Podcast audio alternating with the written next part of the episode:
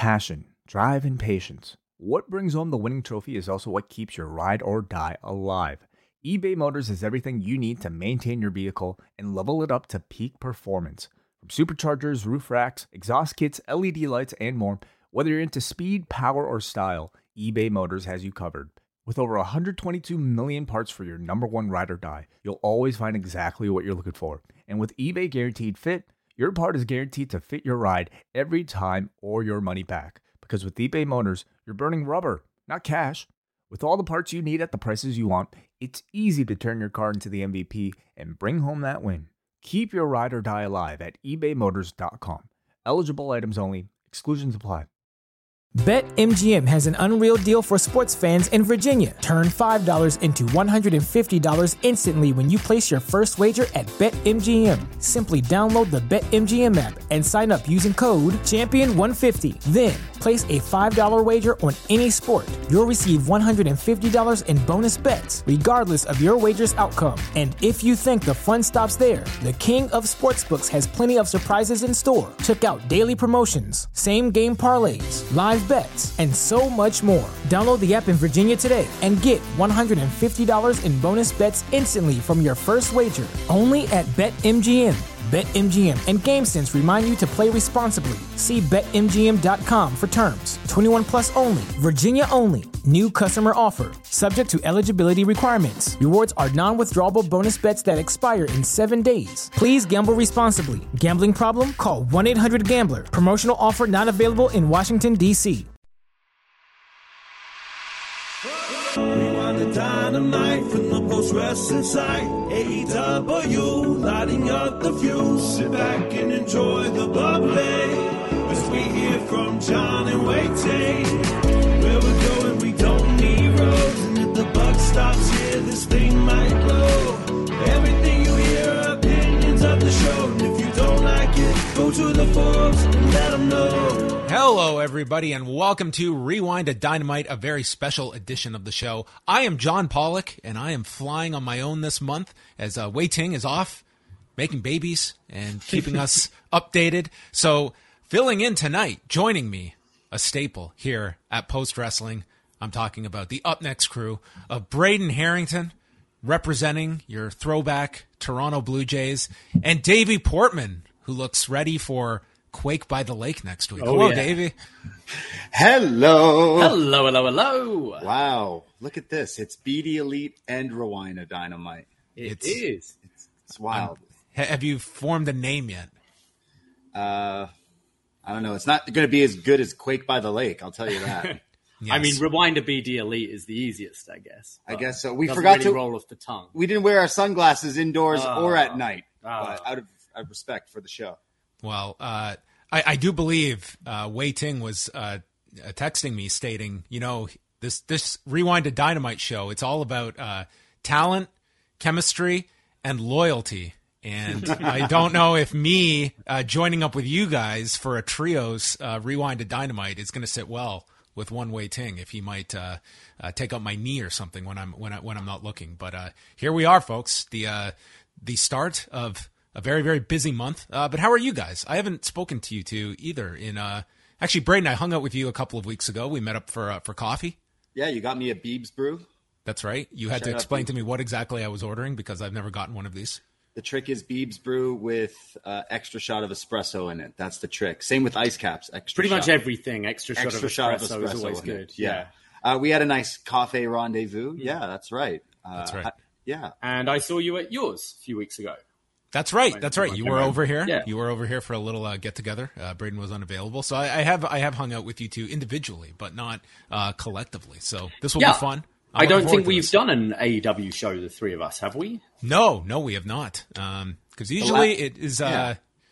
it's either like me away or uh, or just nothing. So yeah, it was uh, you two were my first call to come do Dynamite. So I'm looking forward to this.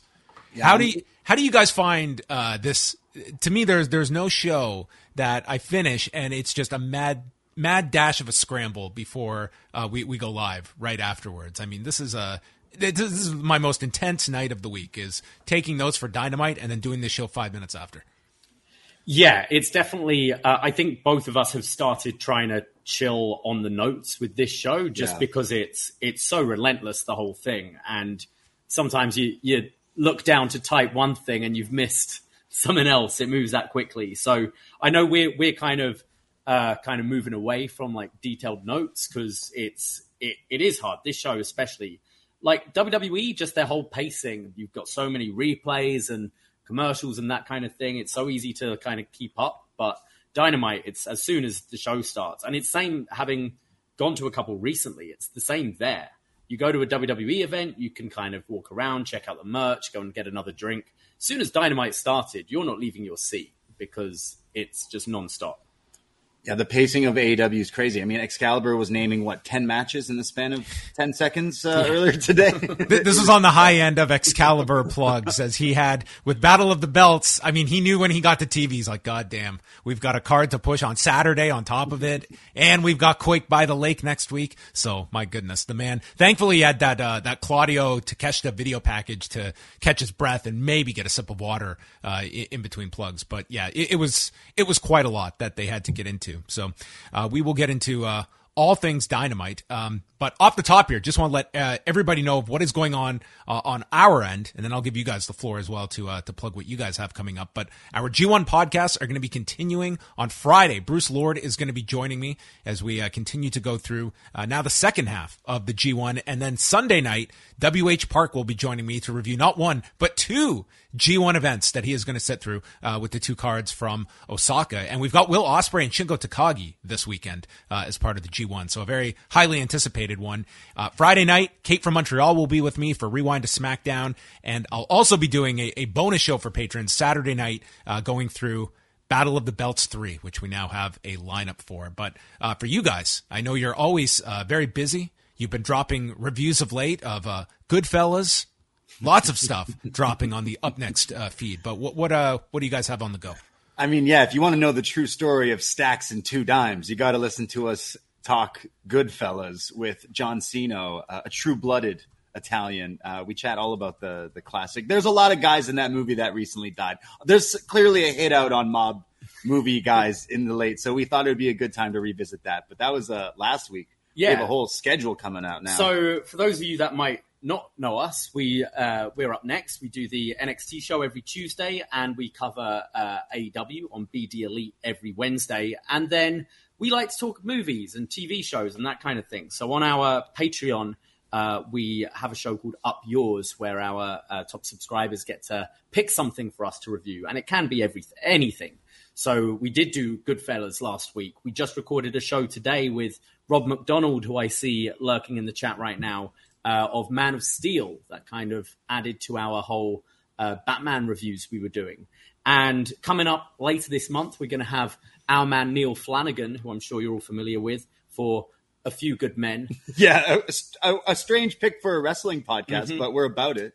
I just And- watched that last. It was like a month or two ago. It was on TV, and I ended up just watching the whole thing because I'd never seen A Few Good Men, so it's still in my immediate recall. Well, we, we hope for your feedback. Yeah, John. you can't handle the truth, John. Um, and then kind of to to round up this month for movies, we've got uh, uh, sorry, uh, Rumble in the Bronx. Jackie Chan. And but we had such a successful Shark Week last week. We- Yeah. We, wanted to kind of keep on that wave. We ce- celebrate the whole animal kingdom. Absolutely. And this month, August 19th, is National Orangutan Day. Duh. So we thought Obviously. it was the perfect time for us to talk about Dunstan Checks In. A classic 1996 orangutan in a hotel featuring Jason Alexander from Seinfeld. I mean, what more could you ask, really? So we're we're all over the place with the movie reviews uh, there, but maybe that's not your bag. We also do wrestling. Yeah, if you like wrestling, we can kind of talk about that too. we, we do. We do the retro NXT reviews as well. What's next? We go back. Right now, we're in 2013, so really the start of the the real fun era of NXT. Sami Zayn is challenging Bo Dallas for Yeah. the NXT title where we're at right now. Sasha Banks just became the boss uh, Yeah. as well. The Cesaro Sami feud is awesome. Uh, and then also this month, a best match ever, Rey Mysterio. We're celebrating the 20 years of Rey in the WWE. We're going to look and rate, dissect, review all the top Rey Mysterio matches and a little bit of a playlist podcast there that we like to do. So we do a lot of stuff. And then to tie in with uh, NXT Heatwave, we're going to be looking at ECW Heatwave. from back in the day. 1998. Yeah, good one. So, So- yeah, we do a lot. We lot. We do a lot of podcasts. We're not doing the G1 this year, John. Yeah, like we, we tried. It's it it's not really working for us. So we want to watch orangutan movies and Rey Mysterio. Yeah, how's That's Master how it is. Wato doing? Well, he's not in the G1, Braden. So thanks, thanks for keeping up on uh, all of our shows and supporting us. Uh, so if you want, uh, you can go uh, t- take out a personal loan and then go to patreon.com slash up next and postwrestlingcafe.com. Sign yourselves up and everything from the G1 to orangutans uh, will be covered uh, on, on a monthly basis. You will have the best stories when you get together with random friends and say, hey, do you remember a few good men? Because it's a bit overrated. Wow, we're a few good men here right now. Yeah. there you go.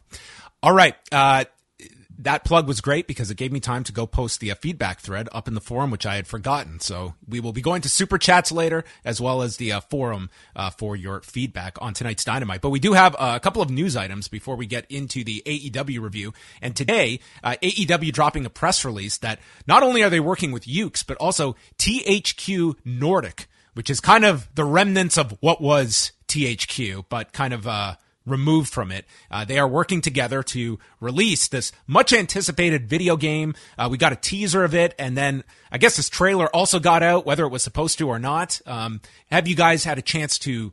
Uh, look at any of this and sort of what's your your interest level because you guys uh, keep up with like the WWE franchise so I'm relying on you guys for what your interest level is in this video game of what you've seen. Yeah, I mean, we play 2K. We skipped the one before, but the latest one was pretty good. We love downloading the created superstars of AEW superstars, anyways, and play We've all. pretty much turned our game into an AEW. yeah, we've anyway. changed all that Yeah. stuff because we download all the games. But this one is interesting because uh, I don't know if it's a hot take, but I think Here Comes the Pain is the best wrestling game. I'm sorry, I think it's better than No Mercy. You can double stack tables and shit. But the same people that worked on that game are making this game, and then the, the, the footage comes out and this trailer comes out, and they're showing us mini games and hey, intergender matches and an exploding barbed wire death match in it. But I'm I'm not sure if it's looking like Here Comes the Pain with Here Comes the Pain graphics, but it's looking like that TNA game. Yeah, I I mean I think either way we're getting the game probably. Yeah, like you're, ta- you're getting my money. get it, and it's on the Switch and it's on PC as well as all the other platforms. Yeah. So I mean, everyone who's got any sort of gaming thing that is into that can easily get it. I recently got a Switch. I think that that'll be it. I'll pick it up Hmm. for the Switch. Why not? Um, it's going to be things like uh, the career mode and stuff like that. See how interesting the story is because I think when I think back to both No Mercy and Here Comes the Pain, they had like pretty strong career modes. From what we've seen of the actual gameplay, I don't. I, I agree. It doesn't look like anything kind of updated from what we've been used to in the last 15 years with these games. Like I, I think the graphics on wrestling games are still way, way behind anything else. Hmm. Like Yeah. if you're looking at your other sports games, your FIFAs, your your NBAs, your Maddens, all that, it's it's a, in a different league, and that kind of is what hit me. And the mini games do look rather cheesy. Like it depends how they're incorporated. Like I just want to, I just want to button bash and play, and Yeah. uh, so I don't know what that's all about. But Well, well, Yeah. well, Britt Baker did mention that in the in the spot that look, I learned all of this so fast, and I didn't even have to do all these button combinations. I mean, Right. it was a very, very, very subtle, natural description of how easy this game is to play. Do either one of you feel that with where pro wrestling is today, obviously you want to replicate like the modern style as much as possible that lends itself to video games, but is it almost so far ahead for some of these engines to yeah, just to be able to to replicate what you, you see in the ring, or do you think that's that's not really an issue at all? I, I've like I don't have so much of a problem with the uh, like controls of the previous games. Like I, I feel I pick them up, I can do cool moves pretty quickly. It's it's the it is the story mode and that kind of thing for me, and and just the graphics. It still does look like PS2, PS3 graphics some of the time. Uh, when 2K20 came out, some of the things they showed Yeah. compared to these older systems look worse.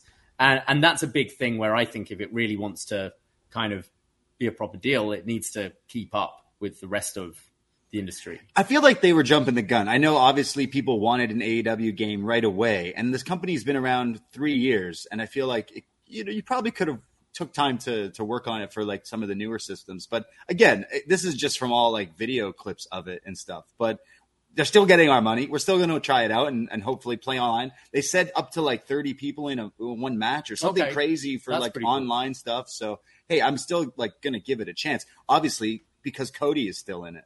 Oh, is he? Apparently, they said he's already made and everything. So they're like, do we keep him in or not? But yeah, uh, I, I still think it'll be fun. But people wanted a wrestling game and then they show clips of like an AEW Mario Party mini games. Hmm. And it's like, okay, it could be fun, but at the same time, What I want to know is is the exploding uh, barbed wire death match? Is it accurate? Yeah. Is it? Yeah. Is it AEW Revolution accurate? It should just blow want, up your screen. I want the booze. I want the little puffs of smoke yeah, coming sparklers. out. You get to go into the options at the beginning: realism on or off. No matter who you're playing with, Eddie Kingston runs in and dies regardless. just saving Yeah. the day. That's exactly how they should do it. Yeah. What other AEW gimmick matches should they put in there? Like they have Blood some and guts, blood and guts. I I guess that's too crazy to put in now. But Um, yeah, dumpster match after tonight. dumpster match would be good. Coffin match, Mhm. shark cage, barbed wire, everything match. Mm-hmm. There's not a shortage of them. Yeah. No, um, no. It's uh, obviously. I think there's going to be a lot of um, a lot of promotion around this game, and as we've seen, like this is this is something to me that can uh, expose you to to a whole different fan base that might not follow your product. Like we have seen the success that you know the WCW NWO games had, and with all the various WWE games. I mean, this is to me how you tap into a different audience that isn't watching. So it's and they've invested a ton into this. So I think it's going to be a major, major project for AEW, and I think it's critical that this is received well. Um, so we will rely on you folks for uh, reaction whenever this game comes out. They have not put out a release date yet.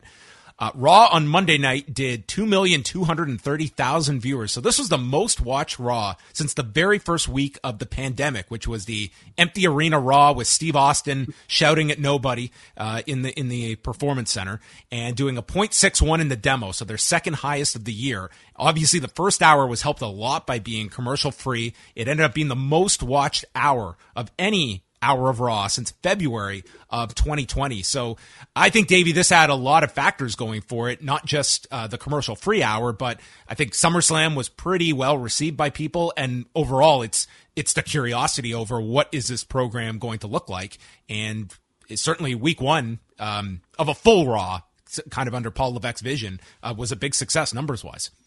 Yeah, I mean, I'd say it, it worked for me. I was one of those people. I I watched Raw this Monday all the way through, and I can't say I normally do that. I'm normally watching some stuff we've got to record, or I might have it on in the background or cooking or whatever. But I watched the whole thing, and uh, yeah, you do notice the improvements. Obviously, kind of the focus on Ciampa on this week is a big one of them, and and the buzz off of a really well received SummerSlam. I'll tell you why all these people watched, just like me. Iyo Sky.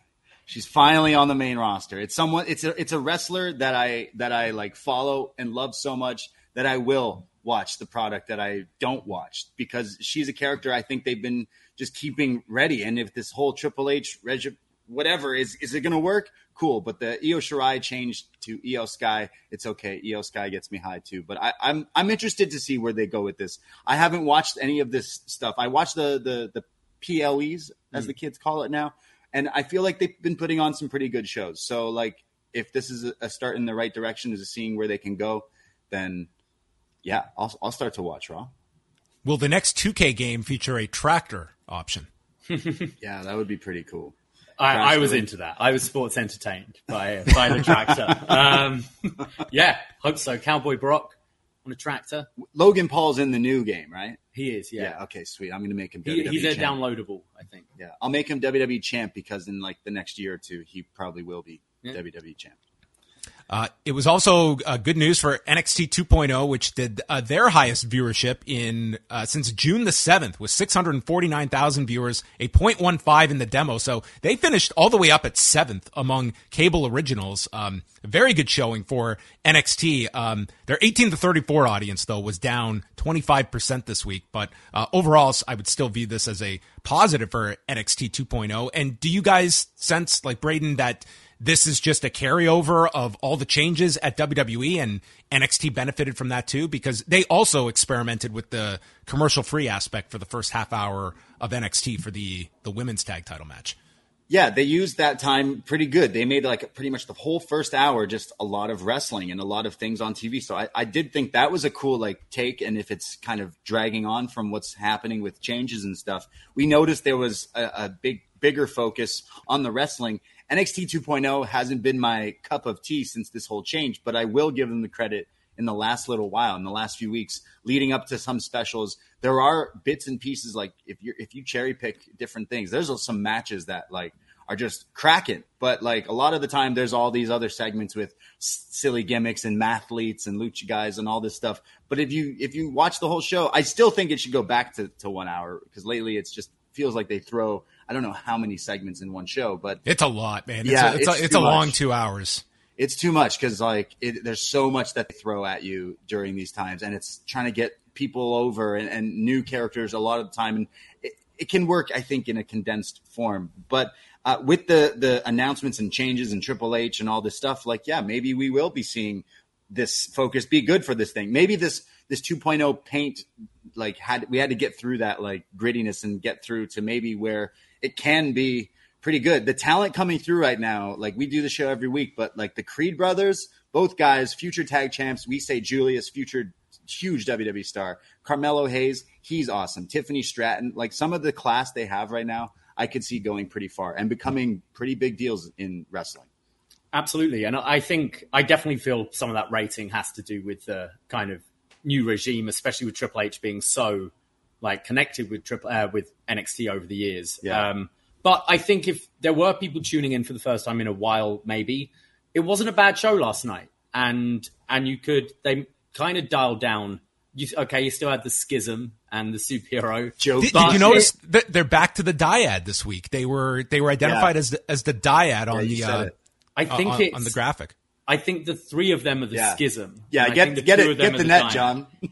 It's like The you got t- House of Black, and then you got Kings Yeah, of yeah, the Black it's the it's the different names for the the things. Tears. So they have a name as a trio and a name as a ta- as a tandem as the tag team. Yeah, and they all dress like they work as servers at different restaurants uh, at the same time. But uh, creepy Joe, Biden, creepy Joe Gacy, Creepy Joe Gacy. is. Uh, Who likes pineapple on his pizza? Did you hear that line? Someone yelled that at him, and now Yes. he has tweeted and saying he absolutely does not. And that's just another reason for me to think Joe Gacy is trash right now. So uh, I'm not taking. Don't at me. But look, if you don't like fruit on your pizza, then why are you putting tomato sauce on it? It's also Boom. a fruit. I'm Team Braden on that argument. Wow, dirty, dirty Hawaiian, John. Dirty Hawaiian. yeah, the way to yeah, go. yeah, yeah. The the the pineapple, the ham or the bacon or whatever, and then the Jalapeno. jalapenos to give it the, the spiciness as well. Boom. Uh, final thing, I wanted to ask you guys with um, you know a lot of uh, AEW stuff coming coming up, uh, both with their Canadian debut and uh, I know you guys are planning to go in September. What is your what are your travel plans when it comes to uh, AEW shows in the next uh, couple of months? So, I mean, yeah, there's some going to crazy. Buffalo? Yeah, crazy. Davie just messaged me the other or told me the other day. Uh, I got second row for Buffalo, so I You're guess going to we're- Buffalo. I guess we're going to Buffalo. we we should have coordinated this because we're going too. nice. okay, well, hey, wave to us in the second row. Yeah, are you going too, Braden? Well, I'm going to Buffalo. I'm opting out of Grand Slam. Uh, Gotcha. They're coming here, so you know. Uh, I'm doing Grand Slam as well, and then we're we're going to try our best for tickets in Toronto. Yeah, I mean, this is a great time to let any Toronto area listeners know. Like, if you're planning on going to AEW, we're planning on doing a poison party, baby. We're looking to have something going on. We have some fun ideas for both the Wednesday and Thursday down in Toronto. So make sure you follow us on the socials for any announcements in the near future. But uh, yeah, we're excited for AEW coming to Toronto finally. Oh yeah, two nights as well. You can see us in the graphic. You can. You literally can see our building in the graphic. We're excited.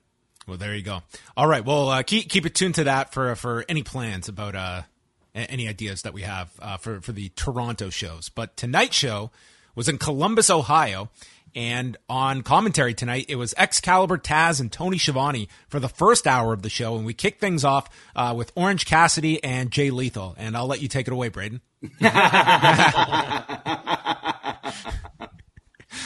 Orange Cassidy comes out to a, a very strong reaction and he stops the lethal injection early on. And then Lethal is crawling up the ramp as Satnam Singh walks out.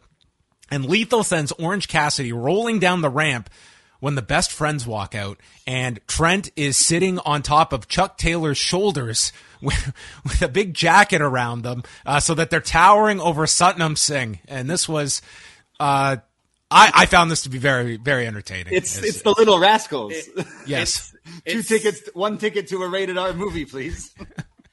Uh, remi- Braden offended a girl by telling her she looked like two children sat on each other's shoulders wearing a raincoat. So Oh. I laughed. I laughed big time. She did not find that funny. friend- No. no, uh, no. I'm surprised. I thought, I thought that would be a winning line. But no, I, I, I've been. Uh, they've been making me laugh recently. The best friends with this and the the cheating with the chainsaw the other week. I I, I laughed out The yeah, the I, we're gonna cheat thing was funny, but this was definitely next level. Little Rascals. So Jay, Jay Lethal then stomps on Orange Cassidy's ankle and hits a running drop kick uh, with the ankle in between the steps. And through the break, Lethal is controlling it the whole, whole way. He applies a figure four, and Cassidy gets to the rope break, turns into a stun dog millionaire, and then uh, counters the lethal combination and Orange Cassidy rolls out of the way of Lethal who is on the top waiting for the elbow drop and we see a deep impact DDT then a satellite DDT by uh by Orange Cassidy and he sets up for the orange punch but his leg gives out as he's going for the orange punch and he just collapses. Lethal uh, tries to grab him and there's a counter into a beach break for a two count, goes for another orange punch, but his knee is clipped in midair by Lethal, who goes for another figure four, ducks an orange punch, and then one final kick to the knee sets up the lethal injection and Lethal pins Orange Cassidy in 12 minutes and 18 seconds. Uh, how did you like the opener, Davie? Uh, it was it was fun. I Orange is just getting the the greatest reactions all the time at the moment, and um, yeah, I thought I thought it was pretty good uh, back and forth. I loved that kind of uh, counter into the beach break. I thought was uh, was pretty cool. Um, but yeah, quite a surprising outcome. I think you've just had Jay Lethal kind of come off the Samoa Joe f- feud, and He's coming. He's getting the Ric Flair last match rub. Yeah, I. I guess so. Like the uh, Orange seems to be on a, a bit of a roll as well at the moment. So I was quite surprised to see Jay Lethal win here, and I, I think that's actually a pretty big win for him. I guess they're going to move him into some other story, considering he's getting the big win. I'd say it's a pretty big upset over over Orange for sure. And I feel like the crowd now are singing Jane more than they're singing Judas at these shows week by week, which is a, a great thing to hear. But uh, yeah, I, I enjoyed this stuff, and I, I was shocked that Orange took the loss, but the lethal injection looked pretty good. I, I like the match a lot. Um, obviously, like they're they're setting up lethal for Wardlow this weekend. Um, I, would be careful with like beating Cassidy as as often as they have been uh, of late because to me he is someone that has you know I I think since the Ospreay match like he is been perceived at an even higher level that, than prior, but um, has suffered a, a bunch of losses here. But I mean, the character also sort of is bulletproof in a in a certain sense. Uh, on top of that, uh, Dutt and Singh enter the ring, and this is where they bring up Wardlow's run in on Rampage and warns Wardlow that he's going to break Orange Cassidy's leg. So the best friends run down, followed by Wardlow. And Dutt says that Lethal is not going to face Wardlow now. He just had a long, grueling match. So Dutt sets up the challenge for Battle of the Belts 3 on Sunday, and Wardlow, surprisingly, accepts this, and we will get Wardlow against Jay Lethal on Saturday. Um, so there you have it. That's our setup. They had a recap of uh, Ricky Starks losing to Hook, and then uh, the big segment on the show, the Undisputed Elite are out to Adam Cole's music, and Cole explains that it feels great to be back with his friends. He is still not medically cleared, and while he was off, he had time to assess what works with the group and what they can work on, citing himself multiple times as the leader of the group. They have chemistry in spades, talent, and loyalty. And Cole came to AEW because of the Young Bucks, and he traveled all over the world with Fish and O'Reilly, and brings up this trios tournament. And he would love for the Undisputed Elite to win this first tournament. But if he and Kyle O'Reilly are not cleared, and the Young Bucks are not going to pick Bobby Fish, then they just can't do the tournament. But then he composes himself and says, I didn't word that correctly. You won't be physically capable of doing the tournament as Kyle O'Reilly and Fish attack the Young Bucks. Cole joins in. They beat down Cutler. And then in the ultimate cutaway of the year, they go to this poor child in the crowd that is bawling their eyes out at the implosion of the undisputed elite. This poor child, just in tears. And then Hangman Page makes the big save running down, and they clear the ring of O'Reilly, Fish, and Cole. And Hangman helps Matt to his feet before exiting as the uh, the long road back to uh, Hangman Page and the Young Bucks friendship has uh, taken another step here. But this was obviously the big segment on the show with the the breakup of the Undisputed Elite. The Undisputed Elite breakup, but the Hung Bucks reunite. So I mean, And Excalibur called him that as the well. Hung Bucks. Hung Bucks. and I mean those those butterfly pants by Hangman. it's because the the monarch butterfly is dying out. That's right. He tweeted about it earlier. So hey, you know, save, Hangman always looks good. save that butter, save those butterflies. Uh, but yeah, uh, we you could see the turn was coming. It kind of was written on the wall. The crowd were kind of torn because they still want to cheer for Cole and Red Dragon, but then you're supposed to now side with the Bucks in their like kind of baby face turn. But uh, I thought it worked great. But that cut, that camera cut of that kid Oh, it's crying. new Mizgar. Oh, I've been know, sending like- it to random people just just to just to do it. It's just so great. This poor kid. Apparently, the kid's fine now. The dad found out it was trending, so he took a selfie with his son and said, "Hey, we're ha- we're having a good time now. He's all right. We're good." This We're was not a child that was just looked sad. This No. kid was like angry, All crying. Yeah. It was like it was intense just to see this kid. Like I, I, I couldn't imagine like having this level of reaction. Like it really does tell you the uh, the impact that such a turn could have. you love to see it. I feel, I feel like Of course, we could have gone right in the middle where he had just asked his dad for popcorn, and it's like, no, we're not getting popcorn. and this had nothing to do with the angle at all. He was just crying and throwing a fit. Uh, yeah, I, I felt the kind of uh, injuries maybe sort of took away from this moment a little bit because it's felt a little start stop. Um, but I, I'm glad they've done the turn. It's it's uh, it's going to make this trios tournament way more interesting. And sure, it's another belt, but I think having a big feud attached to this uh, this tournament, although it might kind of telegraph what the uh, all out match is going to be. Uh, I think it kind of makes the titles feel a bit more important that it a big story is attached to it. Right, off trios. get-go. yeah, Would it be the final? The final be the two teams? you just assume so. Like, there's a whole bunch of trios, but that does make sense. I Pro- providing providing like Cole and O'Reilly are all set to go, but you you got to start this tournament pretty soon. Like it's uh you know you're you got a month until the pay per view, so um I would I would think this tournament has to start relatively quickly because there's no shortage of trios that you can put into this tournament, but this certainly does somewhat uh outline the direction that, that they're going, whether the finals or the first major program for the belts after. it also potentially does the reverse of the initial tag pairing of Kenny and Hangman going against the Bucks because now Kenny's going to come back and mm-hmm. potentially Hangman and the Bucks are now oh, cool. champions and he's Well, left on the outside. It's okay because Roddy's going to leave Diamond Mine because he was having car trouble last night, they said. And he'll eventually join the Undisputed Elite. So then it's four on four. There you go. Book it eventually. over the trios title. Yeah. yeah, yeah, yeah. Freebird rule, you know? I love the guy in the crowd with the sign that said, Kyle O'Reilly still fears Von Wagner. Because he's just out There's also a Come Tuesday Come uh, Tuesday sign as well. Wasn't there? If Good, you know, good- glad know. to see people are starting to recognize the incredible wrestler that is Von Wagner, Future book him as Logan Paul's man uh heavy. or his like long-term rival. Do it. Or just uh, have a conversation with the two of them for 10 minutes. That would be enlightening. No, no, no, I don't want to see that. Jon Moxley's in the back. He doesn't care who wins between Jericho or Yuta tonight, but that's not a stock answer. He really does not care. Because when the bell rings, I have no respect for anyone, no matter the day. I'm trying to hurt my opponent and paint the canvas with their blood. There's no days off for me, and that's why I'm the best at this. And when Blackpool Combat Club is done, they're going to make the Hart Dungeon look like a daycare. And they better be ready for next week because this is my life. And it's not a game when they step in with me. So it was a great promo. I love the dungeon daycare line. That was really good. Mox is awesome, Yeah. and I, I love that he's like, "Hey, this is the sport. The sport is we beat someone up until they lose, and it's it's the the thing I hate in wrestling is ah, they just want to have fun. I always think back to that Bayley Alexa feud where it's like a kendo stick on a pole ma- match, and Bayley just didn't want to use it because she's a, a hugger and doesn't hurt people. It's like no, your job is to hurt someone and win the match. And Yeah. Mox summed it up perfectly. Mox here. doesn't care. He don't care. Honey Badger don't care. Paint the canvas with their blood. Just go for go for go for death. Imagine a daycare service in the old dungeon house, though. That would be pretty cool. it probably wouldn't be.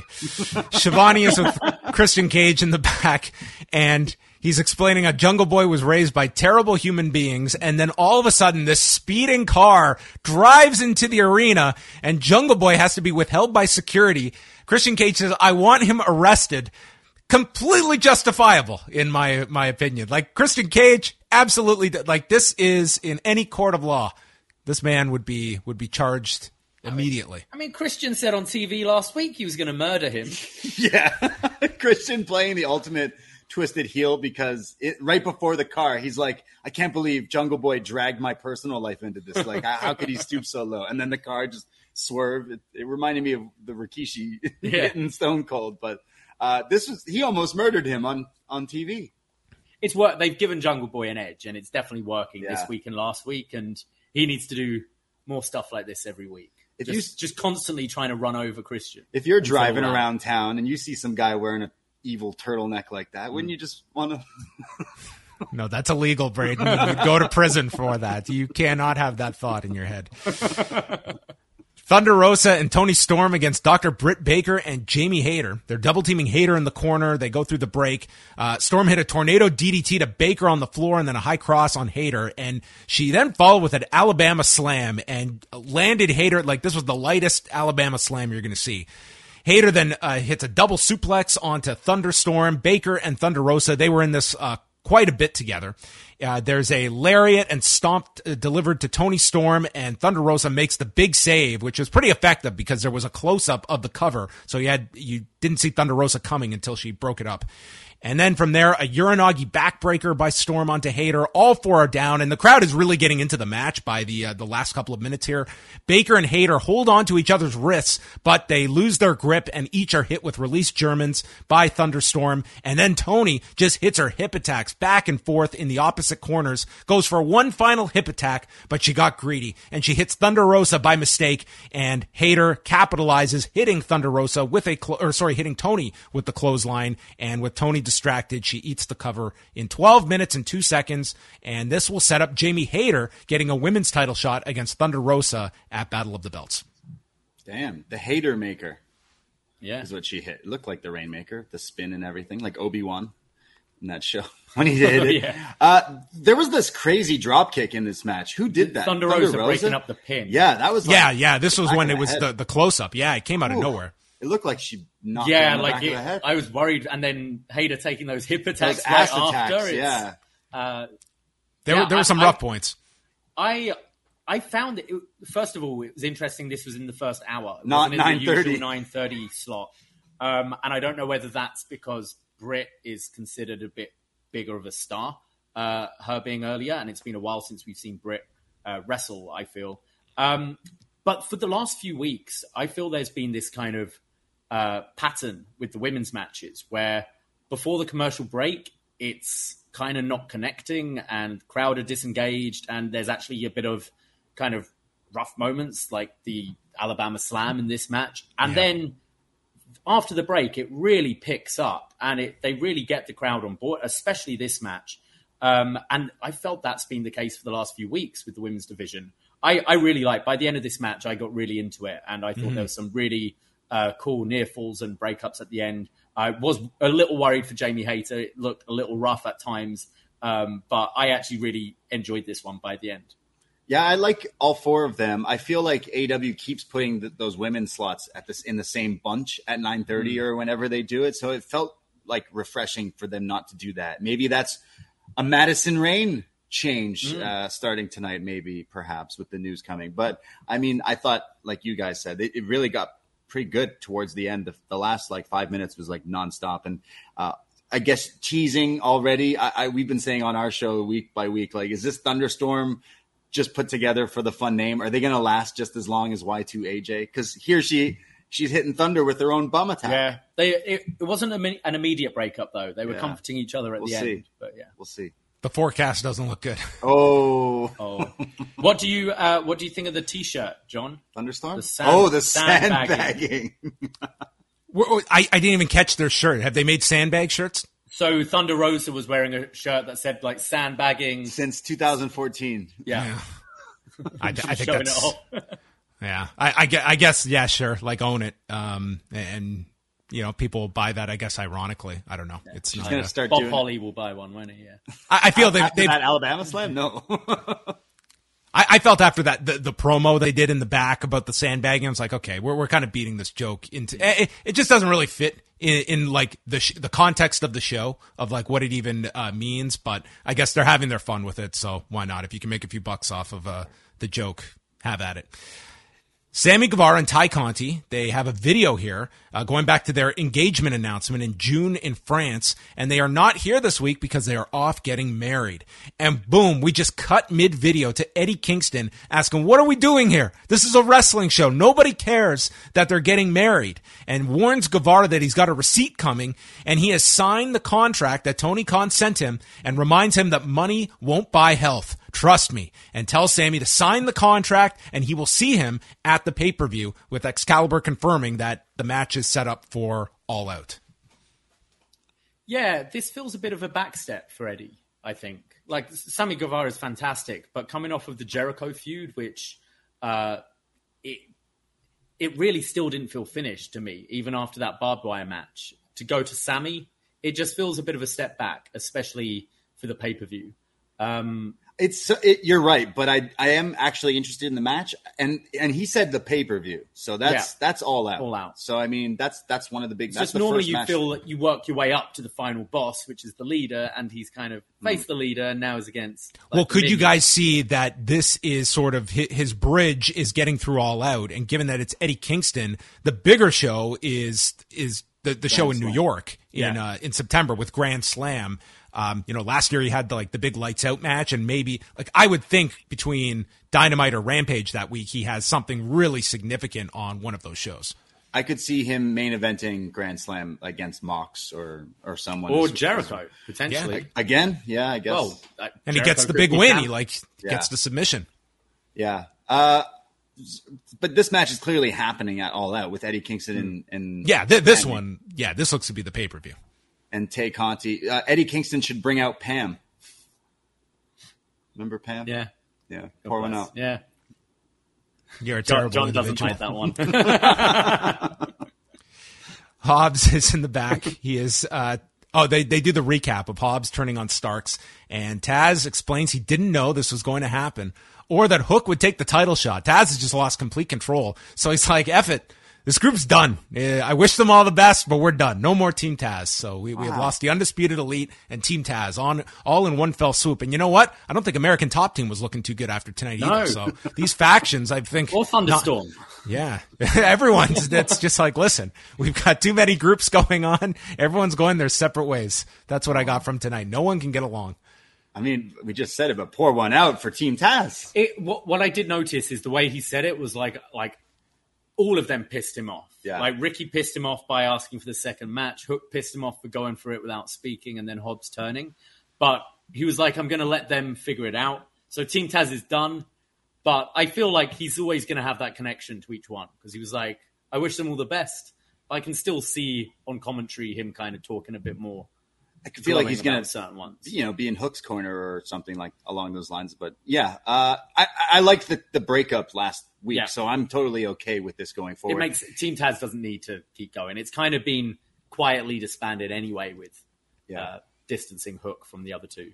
I was just waiting for like cut to like Brian Cage in the back. yeah, It's like, exactly. "Well, I lost Tully. I've lost Taz. Does anyone want me? Bless. He's got Prince Nana. NXT 2.0. Oh, Prince Nana's back. Heard about that? Yeah. Uh, Powerhouse Hobbs comes out, and it's just a real a quick squash against Ren Jones. Just runs this dude into the corner, short arm clothesline, and he just drops drops him onto the mat, puts down a knee, and pins him in 53 seconds. So this is just a quick destruction to remind you of uh, Powerhouse Hobbs and going into you know, the most significant program of Hobbs' career with Ricky Starks, who ran down to attack Hobbs. Crowd went nuts for this uh, run in. Like Ricky Starks feels like he has certainly elevated his status significantly at this point with the audience. And the ref gets shoved down, and Starks gets hit with a spine buster uh, to close the the attack. Yeah, that spine buster looked great. Like Starks came down with so much speed. I thought the post match was really quite exciting, and I think this should keep happening. Starks just can't get the better of Hobbs because he's so much bigger. But Uh, there's a few things here. Hobbs got new heel Hobbs music. It's still the p- p- p- powerhouse, but Rukus did some changing to the beat there to make it, I guess, a bit more menacing. Evil. And I mean, John, you skipped over a pretty key important part. We all were wondering who's going to get the Cody Vader. Powerhouse Turns out- Hobbs. oh, true. Yeah, who ha- who had him in the pool? Powerhouse Hobbs to get the Cody Vader. I wanted to the team of Hobbs and Starks to call themselves Absolute Power, but I guess that's broken. Hmm. Call this lift the Power Lift. Power. Boom, done, easy peasy. I, I love Hobbs and this feud. This easily is a match at All Out. I, I would hope so. Yeah. It's both their biggest match. I think both have been really impressing. I wanted to see them win the tag titles because I I thought know. they were they would do something.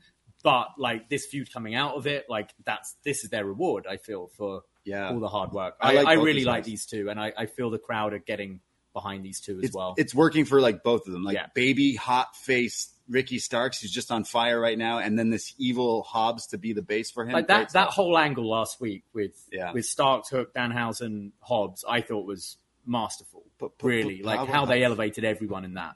Um, I'm really into this feud. Do you think they they hold this off until the pay per view?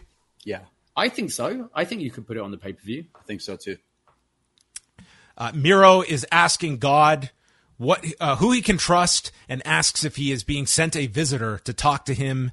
Uh, evil doesn't wear a mask, and everyone reveals themselves, and you know the Redeemer will as well. So we're just continuing Miro, who is trying to understand what exactly the House of Black is. he too is under can't understand their promos, so he is trying to figure this out. It's He- not he just- not a clear message. I think as soon as he's found the face paint and can join Sting and Darby, he'll figure everything out.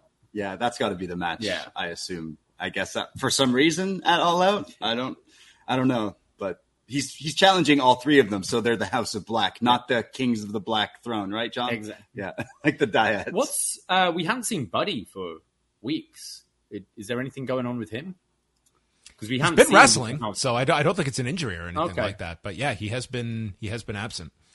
Uh, Darby Allin does a video. He went to Tony Khan, he says, and told him to sign Brody King, and that eats King alive, knowing that. And King needs everything from Darby, and he's trying to build his name off of me. And tells Brody, remember that you asked for this match, referring to the coffin match, and this hand is the last thing you will see. And on the hand, it reads, The coffin drops on Brody King. And that will take place next Wednesday at Quake by the Lake. And these Darby Allin coffin matches have usually been pretty insane spectacles. I imagine this will be no different between these two, who seem to have absolute complete trust in one another to do anything the other thinks of. Yeah, Yeah, uh, I I think this could be one of the the best ones. Um, I I wasn't into the Andrade one too much, but I Yeah. thought the Ethan Page one was pretty fun. Um, yeah, I I think uh, I'm not completely sold with Brody King yet, but I think Darby is definitely his best opponent. Just how well he can ragdoll him around. Um, it's it's a little. I love I love it. and I'm totally for it. Coffins and matches, and both these guys are pretty great. It's funny how this feud started with him attacking Darby in a Zumiez. Dude was just trying to buy a hoodie or something, and then now Brody got a tattoo of Darby with a, like a, a tombstone, like R.I.P. Tattoo, Darby. yeah. So now Darby here in this promo is actually tattooing the palm of his hand, which would fade away pretty quickly just because the oil's on our hands. But if he actually did that, that would probably really hurt. knowing Darby, he probably He probably no- actually knowing did it, but yeah, like, you know, yeah, yeah, yeah, probably did it. exactly. So uh, I'm I'm pretty excited. As soon as the graphic popped up for it, it's getting all spooky uh, with the coffin match. But these two will kill each other next week. Yeah, I, I think this is going to be great. You need a you need a fairly large coffin here for uh, for Brody King. This is true. He's not going to fit into like the normal. He's pretty big, so I feel they've been pretty big ones because he's done like the The coffin drop. the onto drop it. onto it, hasn't he? yeah. BetMGM has an unreal deal for sports fans in Virginia. Turn $5 into $150 instantly when you place your first wager at BetMGM. Simply download the BetMGM app and sign up using code Champion150. Then place a $5 wager on any sport. You'll receive $150 in bonus bets, regardless of your wager's outcome. And if you think the fun stops there, the King of Sportsbooks has plenty of surprises in store. Check out daily promotions, same game parlays, live bets, and so much more. Download the app in Virginia today and get $150 in bonus bets instantly from your first wager only at BetMGM. BetMGM and GameSense remind you to play responsibly. See BetMGM.com for terms. 21 plus only, Virginia only. New customer offer, subject to eligibility requirements. Rewards are non withdrawable bonus bets that expire in seven days. Please gamble responsibly. Gambling problem? Call 1 800 Gambler. Promotional offer not available in Washington, D.C. Jim Ross came out for the second hour, and then we uh, we traveled back to 2001 for Matt Hardy and Christian Cage, uh, which featured a fan in the in the uh, uh, facing the hard cam with a sign that read, "I played this match on No Mercy." It's funny because he'll be playing it in AEW with the same graphics. well played. Cage is backpedaling, and then Matt unloads on him with strikes. Uh, at one point, uh, Matt comes back with a superplex. Jim Ross doesn't understand the psychology of a near of a superplex because it just hurts both of you. And the whole crowd is chanting "delete." The twist of fate gets blocked, and then Cage gets back body dropped off the turnbuckle. And from there, there's a diving headbutt by Cage, side effect to Cage onto the edge of the apron, and then Hardy gets the timekeeper's table, sets it up, and he goes for an elbow off the apron.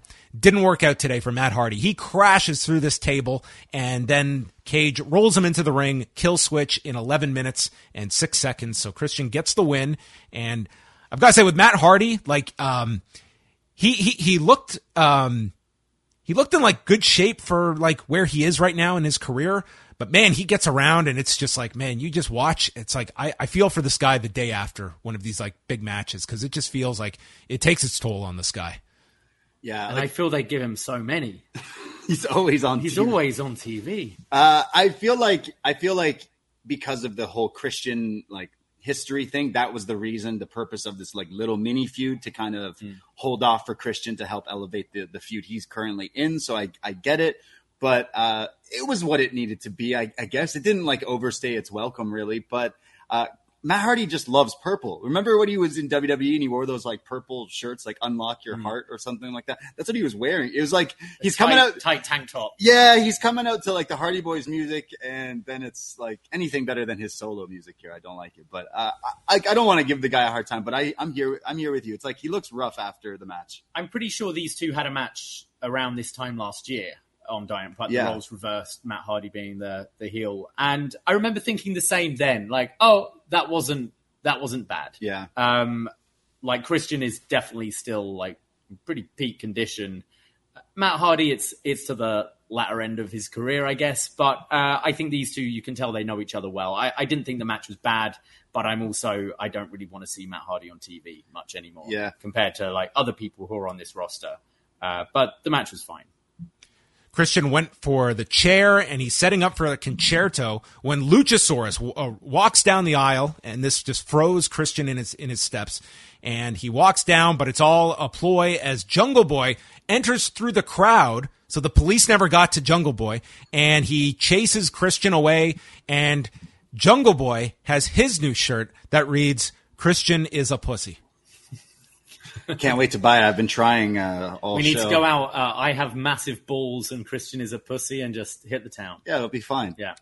Yes. Don't pe- people might take that shirt the wrong way. I had an old WWF shirt or WWE shirt. I still have it, and I remember wearing it in high school. And on the back it says, "That's how I roll, Christian." So people would come up to me and pat me on the back and be like, "Praise the Lord." so I don't. Christian is a pussy. It's just it could be seen as offensive, but uh, pretty funny from Jungle. Boy. I like how they they pointed out on commentary. Uh, oh, Jungle Boy actually had to buy a ticket to come and attack Christian because he wasn't allowed back in the arena. They're not explaining Still how he not, got away. Not very good Cops. security if you eject someone. Where and are they tonight? So he he should have been arrested on they buy a multiple multiple Yeah. offenses on attempted murder, uh, breaking, uh, storming the ring here. I mean, um, He's uh, this is the new Jungle Boy character. The law is only a suggestion for this man. Jungle Man. Jungle Man. Schiavone is with Daniel Garcia. He calls his win last week over Bryan Danielson, the biggest in AEW history. He submitted the American Dragon. That makes him the Dragon Slayer, the greatest technical sports entertainer. He's got Danielson's number and tells him to rest up, come back, and I'll slay the dragon again. So nice quick promo from Daniel Garcia. And I mean, this makes it clear that they're going to go to the rematch when Danielson comes back. Yes, please, all out. I need to see this rematch. That last week, this match blew my mind, man. Garcia has clearly been this like pet project. With obviously, he's not in the Blackpool Combat Club, but being on their offense is just you might as well just be in the better position. It's working so well for him, and this needs to be the. Re- I, I was just in awe of that match. So please run it back at the pay per view, or hell, even Grand Slam. Any of the two work, but the pay per view No, Bu- works. Buffalo. They should do it in Buffalo. Hell, oh, Oh, I yeah. mean, yeah, he's That's from where you do the Buffalo. Yeah, they should do it in fits Buffalo. Yeah. Yeah, please do. I like now he's got a uh, a sports entertainment name. Dragon, Dragon Slayer. He's got to face Shingo. It works, yeah. Um, yeah, that should be his thing. Yeah, Slave He needs some alliteration though. He needs another D in front of it. Daniel, dynamic Danny the, the Danny the dynamic yeah, Dragon Slayer. Danny the Dragon Slayer. I don't know. Perfect. There you have it. Um, you know, last week they they put a such a big emphasis on giving Daniel Garcia that huge win over Danielson, Hook winning the title, and Ricky Starks as well. How did you feel about the follow up this week for all three of those? Like, did they did they they, they were? I guess there was no real representation by Hook, but what what did you think of just kind of following it up, making those um, those segments and matches feel important this week? I think they worked. Uh, I thought Stark seemed really hot with his run out uh, against Hobbs. Um, I think Jungle Boy as well, sh- continuing that edge Yeah. with trying to murder Christian in a car. Um, and this, this I think Garcia's proving himself. He's actually a, a pretty decent promo. I think. I, I do too. I think it works in like it's not like a conventional promo style, but I don't like conve- like just this mm. one patterned way of like what a promo can be. I I think he's really tapped into something, especially with this sports entertainment angle that just it's uniquely his that it, it works. I mean, you told me like I want to say almost probably like five years ago, however long this kid's been wrestling. John, you told me, hey, go to this show and see this guy wrestle at a, a Smash Wrestling show in Toronto. You're like, this guy is amazing. So I went and I was like, John, you were right. This guy's just killing it. And here he is. Now he's got the promo game down. This guy is going to have everything going forward. But I really love that match and I want that rematch so good. I think they did a good job of also getting over some of the other characters. I mean, Whe- Wheeler Yuta on today wasn't one of the main focuses last week, but here he is in the opposite roles reversed with him facing the like Right. leader of this. And the same could be said for the acclaimed, actually, that we haven't gotten to yet. But I, I think it helps get some of the young guys It- over here. It's definitely been a thing this week and last week, and it, it's funny because you look at what's going on in in WWE, where it's suddenly, oh yeah, we've got Ciampa on the main roster, let's use him. Mustafa Ali, let's give him a match. Um, it's similar here, obviously the three last week, but Ethan Page coming up, what we're about to talk about, it felt like they were trying to give him that sort of almost Ricky Starks moment this week. Yeah. So it's definitely been, I guess, with the likes of Punk and and Kenny being out, it's I like that they've been trying to focus these these guys who've actually been in the company for quite a while and haven't really had that attention. Uh, they recap Dark from uh, Tuesday with Pac making the latest defense of the All Atlantic title, uh, beating Connor Mills and teasing stuff down the road with Kip Sabian, who was shown in the crowd with the bag over his head. And then it's the. anything to add about uh, Kip Sabian? We first spotted this at Grand Slam last year, so He we're was standing about outside. a year. Yeah. of It's a slow his burn. box. He was standing outside and no one stopped to, to hang out with him. But uh, and yeah. now the payoff is um, Dark. on a little Uh, a little recorded thing Look- from Rev Pro that they're showing on. Yeah. Dark. Look, John, I don't watch Dark, but every week I listen to Shot in the Dark with John Cena covering it all in 15 minutes or today less. was the two year anniversary. two years, Two years of Shot in the dark. on the upNXT feed in 15 minutes. So watch it all. Congratulations, Cena. Yeah, shout out Cino. But yeah, uh, it's cool that they're making this title the the traveling title. But for the past few weeks, it's like, hey, Pac's fought this guy you don't know. Hey, Pac's fought like this guy. So it's we could is he going to defend the title also here and TV and stuff? But it's cool that they're I mixing don't. it around. I don't think it's it's needed. You've already got so many titles in AEW. I think it's good that this is a bit of an, attraction thing that you can always do sort of what they did with um,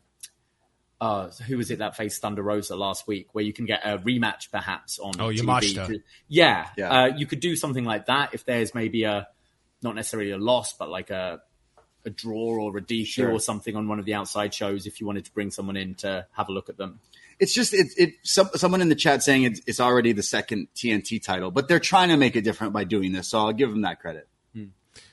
Ethan Page is in the ring and he asks why he isn't on television every week. He's got no action figure. And as he's ranting about his treatment, Stokely Hathaway walks down to the ring, but Page has his back turned. He says he deserves better and he rails on the fans for not buying his shirts, but buying merchandise from Cassidy, Punk, and Eddie Kingston. And AEW is leaving money on the table by not putting him on TV every week. Hathaway gets into his face, asks him, What are you doing? and hands him his business card. And they end up leaving together. And that was that was that. And I don't know what this means for American Top Team, but uh, I don't know. No loyalty here from Ethan Page for Scorpio Sky, it appeared. Or Stokely, you know, the streets. Stokely's for the streets. He's wandering away from the baddie section, or is he bringing Ethan Page into the him into baddie the section? baddies. He would fit with his shirts and yep. The Hamilton baddie, yes. hey, Hamilton icon. You know, uh, I, I'm I'm sure he's excited for the Toronto shows because he'll he'll he'll definitely come on the thing and be like, I'm not from Toronto, I'm from Hamilton. He's going on about how no one buys his shirts. I literally message him Every Twitter week. every week because he always is wearing a very nice shirt, and I'm like, "Hey, Yeah. where'd you get that shirt from?" He well, never that's not his shirt. That's Well, like he, I, yeah, fair. I'm not buying his t-shirt, but if he, his shirt should be like this. He should have Ethan Page, nice button-up shirts. Yeah. think outside the box, Ethan. Yeah, that would be a cool idea. Yeah. I, I do feel for for this story. Like I do think you have to tie it in. Of like your natural question is like what, what what's happened to his whole group? Like isn't that the natural question you would have here about like what's happened to Scorpio Sky? What's happened to Dan Lambert? Like all of Yeah. it, like none of that was brought up Odd here. It just seemed like he's he's just moving on with no explanation. Good. Yeah, you would feel like he'd say something about how this team hasn't been working for him or something. Uh, but I do find it odd because I, I think Ethan Page is a really good promo and really confident. Um, it's weird that they keep on pairing him up with other mouthpieces. Yeah. I always found that odd with him with Lambert because Ethan can talk already, and moving him from that to to Stokely, which I think is an improvement, but it's I don't know if he needs it. No, he's he's a great mouthpiece, and for him to, he's also a great wrestler. So I actually like that they're doing something completely different. I did not like the whole him and American Top Team didn't really work out for me. He does have like the flamboyant shirts and the the big attitude and the the big persona when he wrestles. So maybe if they do do something with Stokely, it would make a lot of sense, and he can do Hamilton proud. Speaking of Hamilton, I, my shoot job is I work at CHCH in uh, in Toronto. That is a Hamilton channel. Uh, coming this fall, they're going to be airing Women of Wrestling uh, on TV. That's So right. Yeah, yeah. Look for that cheap plug for uh, CHCH Hamilton. Uh, I know uh, Ethan Page will be hyped about that. Well, you can keep us updated. Hell yeah! Maybe maybe Cena will gi- he'll give you like sixty seconds each week. I've asked my boss every single week since this announcement, like for the past two months, uh, can you help me get AJ Lee? so I'm working on it. Schiavone's in the back with Matt Menard, Angelo Parker, and Anna Jay. They're the greatest faction in the world. And then Anna Jay cuts her crazy promo about choking out Ruby, and then she spots a staff member, and she just runs off camera and chokes him out. Uh, Jim Ross's reaction was awesome. He was just speechless on camera after after watching this. My takeaway from this segment is that I think they're in an infinitely better position for their respective careers. But there is also a part of me that would have greatly enjoyed Matt Menard and Angelo Parker as as Tony D'Angelo's heavies, which inevitably the, these two would have been. They would have been stacks and two dimes. Oh, 100. Oh, 100%. Yeah, they even wear the, the suspenders and Oh, talk like that talk was my only thing that I, I don't know hey, why I just all of it clicked during this segment, but like that 100% would have been their roles if they were in NXT 2.0. Well, I was going to say I wanted the, the when Anna ran off, the camera to turn and he's she's choking out Dominic Mysterio. then I would have had my graphic for tonight. Uh, yeah. Uh, the acclaimed and the Gunn Club dumpster match and the acclaimed attack Billy on the ramp. And you think they're just going to go into the match, but no, Max is going to deliver his rap. He said he's going to make the ass boys retire like Vince McMahon, which this crowd lost their minds on. And he's more positive than Joe Biden's COVID test. Oh, jeez. Yeah, no filter. We ain't Instagram. We'll make the ass boys retire like Vince McMahon. Damn. Everyone's been waiting. Yeah, haven't they? he we've been waiting like, done for it. one live since. Have you seen their music video, Trash Day, to set up this? I give I give the acclaimed all the props. They've definitely stepped up on on just turning everything around. Uh, I, I I'd say in the past like six months, everyone they get the crazy reactions. They've been putting on great matches, and everything's just kind of working for them. They're they're one of my favorite acts right now. Which Yeah. one of which one of these tag teams is more likely for you two to go for Halloween this year? Because I could see you picking either of these teams. I mean, John, what you're asking is some very confidential information because if anyone knows us, we know how to do really good wrestling Halloween costumes. We have a tag team in mind. However, it's neither of these teams. Ooh, okay. Although I did, I don't know if you noticed, but the the Ass Boys were dressed as Road Dogg and Billy from their dumpster match against Cactus Jack and Chainsaw Charlie. So that that be, I wouldn't mind doing the Ass Boys as the Outlaws. Austin had the most Another ridiculous overalls I've Yeah, ever yeah, seen somebody want them. wearing. Yeah, I want to buy those. So the uh, you just have to get the two guys into the dumpster and shut the door. It's pretty self-explanatory. Um, they get Bowens in, and then uh, he's power bombed into the dumpster off the apron. Caster is sent in, but they can't close the door, and they're hit with a cookie sheet.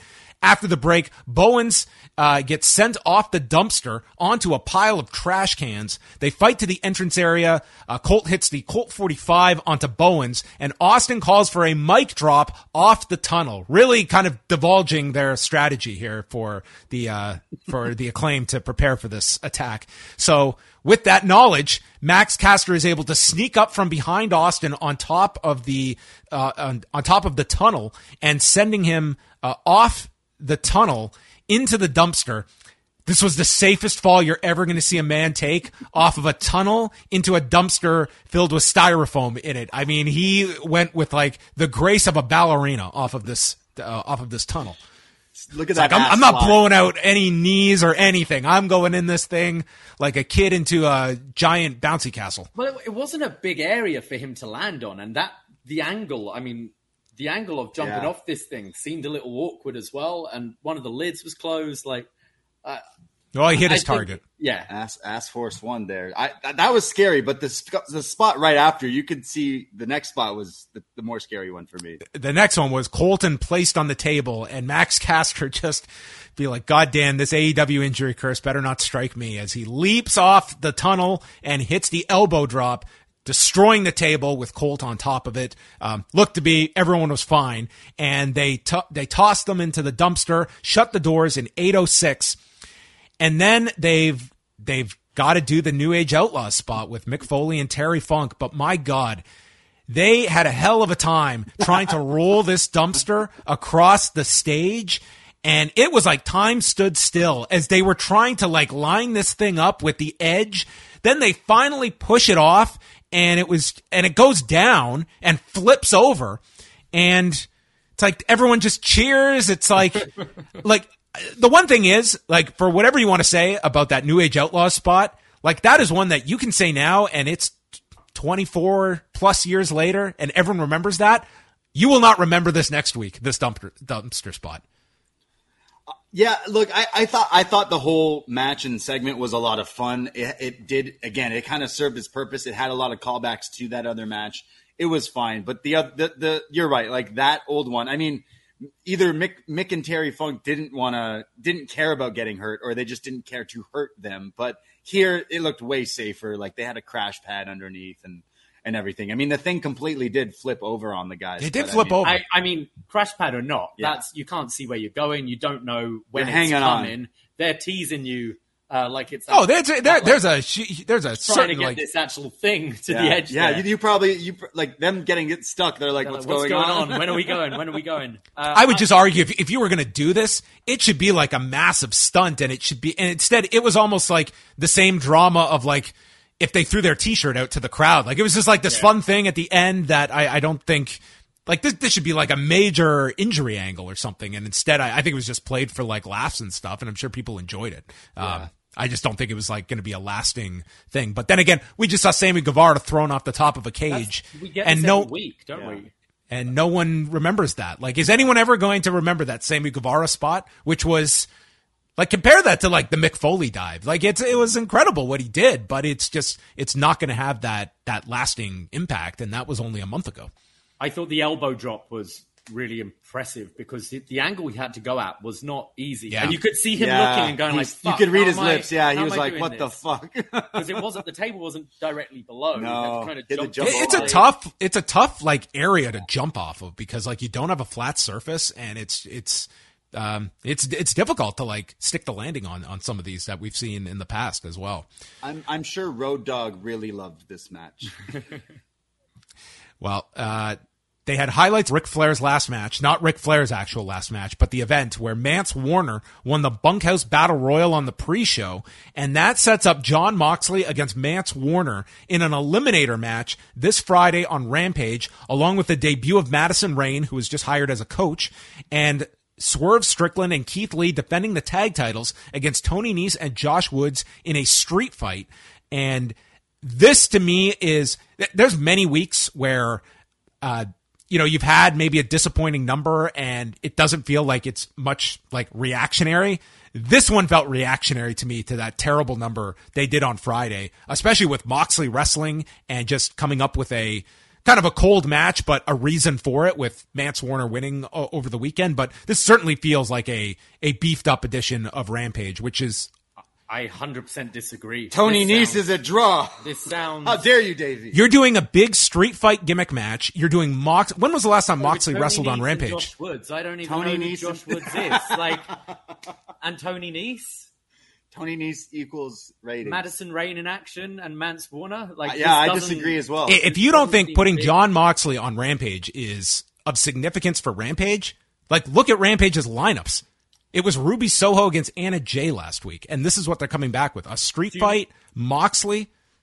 to keep someone in on a Friday night against a guy that most of this audience I don't think would have heard of. yeah, it's beautiful. out lately. Um, I I don't know. I, I think this looks pretty weak. Also, what's going to do worse, that or Battle of the Belts? Like the next day, that's a lot of wrestling to, for a lot of people to sit in and watch both nights. I bet the rating for Rampage will be around the same thing. Yeah. It might not do better, but I don't think you can look at this as they are not trying on on Rampage this week as compared to most weeks where I mean 2 weeks ago your main event was Jay Lethal and Christopher Daniels. Like that's the level we're talking about here. Right. Like Christopher Moxley, Daniels is better than Tony Nese, though. Uh, well, Battle of the Belts 3 will have Claudio and Takeshita for the ROH title, Wardlow against Jay Lethal for the TNT title, and Thunder Rosa against Jamie Hayter for the women's title. That sounds all right. That's I mean, the Ring of Honor title match. The Ring of Honor awesome. match sounds I, I do want to check that out. Yeah, for sure. I noticed Uh, they also uh, didn't just say Ring of Honor ch- champion, but they said Ring of Honor's Claudio Castagnoli. Kind of identify. It seemed like they were identifying him as Right. more ROH, Oh, interesting. which the story was his debut was meant to be ROH, right? Fair, and then with yeah. the Danielson injury, they brought him in. So I found that interesting. um, WrestleTix noted that this interesting um, stat that since they announced the Claudio Takeshita match last Friday, they've moved like 1,900 tickets for this show on on Friday, which is, I mean, that's the only thing you can. Granted, maybe there's some people that you know the week of it's wrestling is in town, we're going to get tickets, but. It's it's the only thing that was really announced going into this week um, prior to tonight's TV. So I mean that does tell you there's some interest in this Claudio Takeshita match beyond just a you know a hardcore fan that's looking at it as like this awesome match on paper. It looks like it it did move tickets for for this event, so that's a feather in their cap. And I think it's going to be an excellent match on on Saturday. The question will be how many people check it out because I think it's it, it's tough to get people to kind of watch a separate night on top of what they're already putting out every week. And these Battle of the Belt shows, I think they, they have not been established as these can't miss shows so far after two of them previously. Yeah, I mean, I, I think Takeshita's proved himself from like For the sure. Hangman match, the Mox match. Uh, he's someone that people know they're going to get a good match out of. And Claudio, we since the okay, what have we had? We've had Zach, we've had Hager, Blood and guts. Blood and Guts, and Takeshita. So it, it's still the novelty of seeing Claudio on AEW. I think is there, especially in singles. So Right. yeah, I think people know this is gonna bang, and if you're in the area and you hear that match, that would definitely attract me. That is the one match I, I am looking forward to from any of the weekend shows coming up. If this does a healthy number on Saturday, like it's all the credit to that match that is the standout here, and we would tell you that it's like it's that attractive of a match to people. And then Excalibur taking a taking a deep breath, then uh, previews Quake by the Lake next week in in Minnesota with the coffin match between Darby and Brody King, the Lucha Brothers against Andrade and Rush, Jade Cargill hoping, holding an open challenge for the TBS title, and then Jon Moxley against well, it'll be against Chris Jericho. Yeah, Uh, that sounds pretty good. I mean, the tag match, Lucha Bros, Andrade and Rush. We've been waiting for for that. Like, let's go. Let's. I think they'll put on a a, a pretty sweet match. Everything looks good next week. yeah. What what's uh why don't you rank the ten matches that they they plugged? Wheeler Yuta against And Chris. It was just it's just a lot. It's a lot of information to to take in. Um, Yeah. as they go through like three shows in in seven nights, but there was a lot here to uh to I felt like we just look up on Reddit after. We just enjoy listening to Excalibur yell for a minute, but It's so it, it's in one ear out the other, and sometimes they announce something out of nowhere. The that you're like, game- sorry, did they say Yeah, that? the game I like to play. Obviously, you always hear him just like ah, ah, ah, yelling, and this one felt like a lot. I think you said it was ten in in one thing. It was 10. It, I feel for him. You know, any you you know, working in any media experience, like when the graphic changes before he's not on that one, and then it has to change back to it, or like vice versa. Oh man, you feel for him there. That's when he starts to like choke a little Imagine bit. if he had to do this in WWE, where he has to do like the new vicious Viking Raiders against Oh. Seth freaking like adding all the monikers to each person on top of just the card. yeah. The, the other side to that coin, though, is that uh, at least up until now, there wasn't a whole lot to promote a week No, from now no, because no. maybe maybe we know one thing that could or could not happen next week. So the main event is Wheeler Yuta against Chris Jericho. Uh, Regal was on commentary, although for the first half I was like, "Where is this guy?" And then you heard his voice come in, like he was very quiet at, at points. Uh, Menard and Parker out with Jericho, so Claudio comes down to be in Yuta's corner. Uh, but after Parker grabs Yuta's leg, all of them get ejected, including Claudio, so they're gone.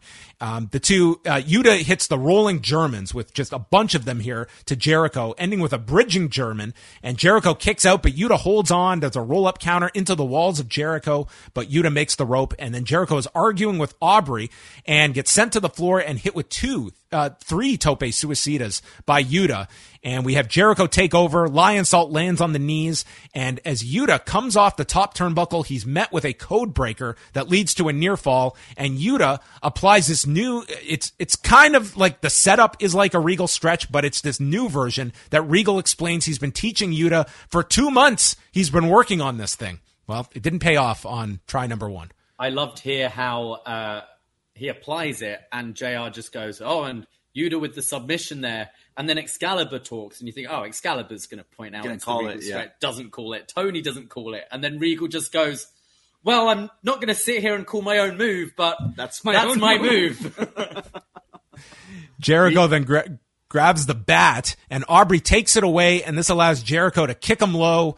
Yuta recovers, goes for the seatbelt. Jericho escapes and this time gets on the lion tamer and taps out Wheeler Yuta in 12 minutes and 32 seconds and won't release the hold, prompting Jon Moxley to come out, sending Jericho out of the ring. And Jericho ends the show stating that you've unleashed the demon and opened Pandora's box because next week you will get the last survivor of Stu Hart's dungeon and the Lionheart, and I'm going to stretch the shit out of you and leave as champion.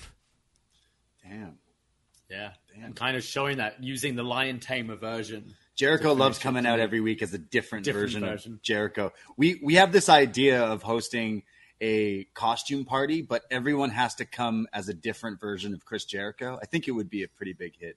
Uh, you could be, I could be the wizard. It would be a great one. Uh, I I like this match. It was kind of similar to last week with the, like I said, the the leader and versus like one of the, the upcoming students of the the groups. Uh, and Wheeler Yuta has been someone that's definitely stepped up, and the aggression is kind of coming out of him a little bit. I love him using the Regal stretch, and I absolutely love that seatbelt move. I'm mad that Jericho got out of it, but it's okay. We've seen him use it to win in the in the past, but I think that move is awesome. Always wear your seatbelt. Uh, but the tease of the the lion the Lionheart next week and winning with the actual Lion Tamer is a nice little touch as well. Yeah, I, I really enjoyed this. I, I think Jericho has had a pretty good year. Uh, definitely, uh, definitely his best work in AEW, I'd say, in ring uh, has been this year. And I just love how Yuta's style was just throw everything at him. He was just gonna keep on going at Jericho until he burns out here uh, with those topes and just just throwing everything at him. I thought it was really entertaining. Um, and yeah, uh, Yuta always impresses me, and I thought I really enjoyed the wrestling on this show this week. Uh, but Jericho especially, like when you think you kind of write him off as oh he's past it now, he then hangs with these kids and yeah. I thought this was a really great match. Yeah, I've been enjoying Jericho's run as of late. I mean, he's been looking great, so good for him.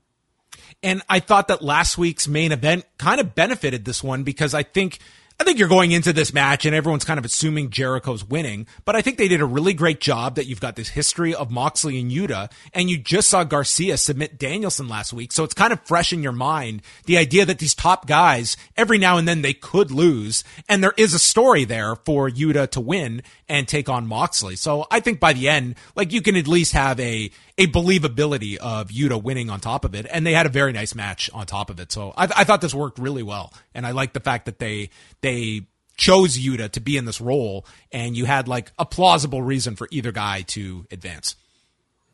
Yeah, no, I'm I'm excited for that match. It wouldn't necessarily sound that exciting, but the way they were smart in building it in the last few weeks, with last week when Jericho came out, we're kind of like, uh oh, are they doing Jericho Mox at All Out? And it's like, no, no, it's just another like roadblock kind of thing, and I'm super okay with that. I suspect Mox retains and and he goes on to find out who his actual opponent is at all. Is out. there any chance Jericho wins this? Oh, against Mox? Uh, I don't think so. What would it be? What would be the main event of All Out if Jericho wins this? We'll put yeah. it. We'll put it. Put it this way: if you don't have, for whatever reason, if you don't have Punk ready by All Out, what is what is Moxley's match at All Out? And that and that becomes your your, your question of like I, I, I don't believe you would see a, a title change next week, but again, when you don't know kind of the timetable of a Punk, like no one is heated up for Moxley as sort of a backup opponent either. Yeah, and that's that's kind of what I'm I'm thinking with um, if Punk's not ready. I mean, Punk, you can if he's ready, you can do that, set that up in a week. You know, him Mox like it's it's ready as soon. as It doesn't need do much. It's no, yeah, yeah. But I wonder if you've got like perhaps Jericho takes it rematch at All Out, and then you've got Eddie going for the title at in Queens against Jericho in a feud that's already kind of set up. Maybe uh, it all kind of depends if Punk's coming back, Kenny's coming back, like all these other pieces. Yeah, does it, yeah. Do they shuffle in Kenny to face Mox? Do they shuffle? Is Punk going to come back in time? Like Malachi Black could have been a challenger for. We were thinking FTR and Young Bucks could be a main event of the show. That seems to not really be the case at this time, but it, it does feel like a few moving pieces that Tony, I guess, is making sure his notepad isn't being uh, shown online because I'm sure they're trying to still figure it out. Maybe. Yeah, those sideline reporters, they got to have that, yeah. that zoomed in lens. They got to find ready. Those, it's, it's pay per view time. I still really enjoyed this episode. I think AEW Dynamite is just always entertaining and enjoyable, even when it's not necessarily my favorite episode. But the, the wrestling tonight hit for me, as well as a lot of the development in leading to the, the pay per view without kind of you know hitting it over the head. Like clearly, Christian Jungle Boy is a match we're getting at the pay per view. He tried to hit him with a car. I like that. My, there needs to be more of that in my wrestling. Uh, to, that make me excited for this guy to get his hands on him. You know what I mean? There needs to be more of that in wrestling. Yeah, more, yeah, why not? You know, more speeding cars and near death experiences. Yeah, um, I, I, I miss that. I miss that in my wrestling. But I, I think the the build so far, like obviously they haven't really promoted a lot of matches that are on paper official, but if you kind of look between the lines, there is a few. you can see the card forming yeah, like a month out. Like you can see the key programs. I'd say the thing I'm most interested in, and it, it was more heightened last week, but they followed up on it pretty well. Is just sort of the elevation of like th- those middle level like players, like Jungle Boy and Wheeler Yuta and Garcia and Starks and Jungle Boy. Um, you, you and you can even throw like Cassidy in there as well. That like he's someone too that I I feel like has reached like a, a different level over the last like month or two, at least since Forbidden Door. And that's kind of to me the most intriguing part of AEW is sort of the next rung of your your big stars and watching the elevation process that they're in the middle of. And and some will make it and, and some won't. But I think that's a captivating part of the show at the moment is all of their different directions. I like a lot of the stuff that they do on on this show. This always watching every Wednesday. I make it an immediate watch. We always watch it live. We're always super into all the different things that are going on. Even if you don't like one thing, there's a lot of different story progressions and, and stuff that they are doing right. I will say a, a gripe I have is how they kind of portray the women's division. Usually it's in 930. Tonight was a, a step ahead as well because it wasn't. It was like earlier in the show, and they put on a pretty sweet match as well. So I feel like maybe this whole Madison Rayne stuff is a is a good future for AEW. She's already booked herself a Yeah, match. she's already in a match. Bra- Braden has uh, has bestowed all of this on on Madison Rayne coming in. Hell yeah! All right, a few super chats here and your feedback. What a trio from Jamie Co. I guess they they need a they need a name. Although uh, John had a good name here. Rewinded Dynamates. Oh, I like that. Hey, we do say we're your dynamates on uh, Wednesday nights. Well, there you go. It's uh, well, we'll trademark that and steal it. uh, we continue on here with uh, EVP of Talent Relations and Head of Creative Creative Control. Great show. Can't wait for Fight Forever. Well, there you have it. Uh, thank you very much for for the super chat. Um, I I think a lot of people are intrigued by this this video game. I I look forward to Twitter after the release of the game and everyone's reactions. That's what I'm going to be uh, looking forward to. Uh, look at this guy, big fan of the BDE. Love all of your work. Well, thank you, uh, John Cena. Very very kind of you Wow, to, uh, a nice to weigh in. Yeah. That, uh, John a Cena? new, a new listener. John Yeah. Cena. I, I mean, I mean, if he said he wasn't a fan of our work, that that kind of be pretty shitty to say. From Frank, just a dollar super chat. Thank you very much, Frank. a dollar, do better, Frank. Well, He's he's got that. He did. Yeah, he's money. Oh, there we go. I like Davie's shirt. Congrats. Hey, where can I get the shirt, Davie? Where can I get your shirt? Oh, uh, ProWrestlingTees.com slash upNXT. that too. Uh, Old Navy though, online. Have you heard about the watermelon jellyfish shirt, uh, J- John? Sorry. I was, I was reading ahead. Oh, okay. I don't, I don't want to know. Dickie Dickie Bird writes, uh, Jr. said Matt Hardy looked like a young Bruce Dern. All right. Uh, Is he from there you Dallas? Is that that's Laura Dern's dad, right? uh, yeah, I'm, I'm drawing a What a- blank on, on a Bruce. Dern. So Sorry. Um, Hansi, Paula killing it this week with guest co-host. Shout out to the BDE. Managers don't have to just be mouthpieces; they serve as politickers for their clients. Maybe referring to Stokely Hathaway with uh, with Ethan Page. So uh, there you have it, and uh, that will uh, round out the super chat. So thanks to everybody uh, that sent one in. And are you guys cool to stick around for a few pieces of feedback? Yeah. sure. Okay, you do have a question in here. Noah from Vaughn writes, Loved the show tonight. I thought it was paced really well, and the action was super entertaining. Really excited to see the Bucks and Hangman reunite tonight. I wonder how Dark Order feels about that. Do you think they hold off on Starks Hobbs and Jungle Boy Christian for the pay per view? There's still four episodes of Dynamite until the pay per view, so it is still quite a ways away. Yeah, we talked about these two matches. I think both of us seem that these are matches for the pay per view, unless they they have a reason not to.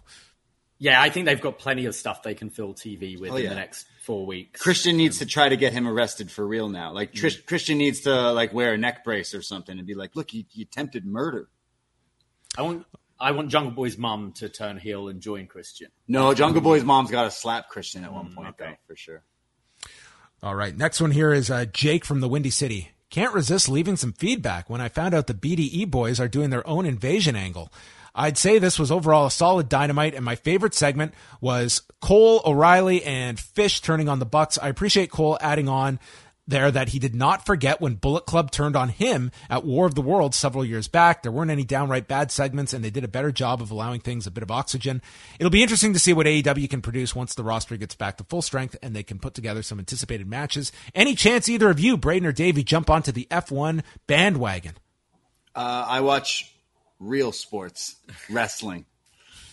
Uh, yeah, I don't think I, I I haven't had the time to watch things I like watching recently. Uh, still need to catch up on Better Call Saul and Stranger Things, so it's a no from me. I Do don't either watch of you watch uh, Only Murders in the Building? Do Yo, yo, I'm not on season two yet, but Steve Martin bounced back again.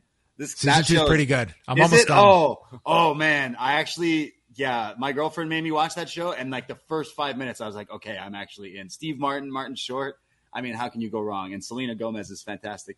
They make a podcast. That's Sorry, Selena Gomez. there. I just show sold you on it, dude. Exactly. Uh, yeah, I actually love that show, and they talk about podcasting and stuff a lot on it.